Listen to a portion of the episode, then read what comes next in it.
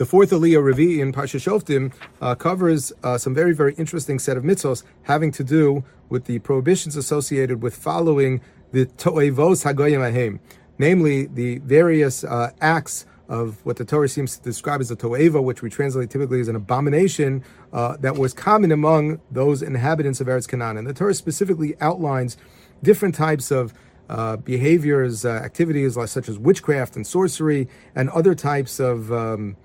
accessing, uh, communicating with the dead. Uh, many of these are rather technical and hard to define in, in more familiar terms the subject again of great discussion uh, in the in Masechet Sanhedrin. But the Torah sort of caps off this entire conversation with a mitzvas aseh, a positive mitzvah, by t- saying tamim tihyeh im Hashem And this is a conclusion of the Aliyah that we should be tamim, we should be sort of complete uh, with God. Now, what does that mean to be tamim tihyeh im Hashem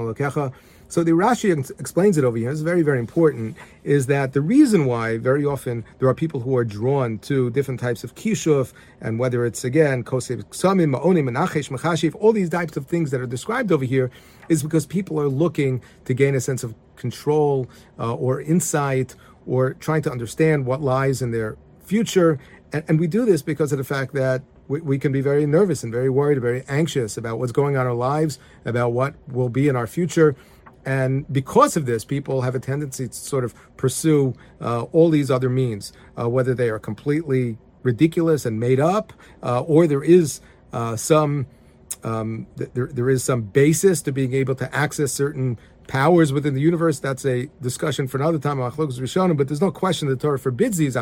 these activities. And the Torah tells us what we should do is we should be tamim tiyam Hashem which means we should basically uh, have complete reliance and bitachon on HaKadosh Baruch Hu. And when we are concerned and when we are worried about our future uh, or our present, whatever the case may be, so we should focus on where we are at the moment and how we can be, be, develop within inside of ourselves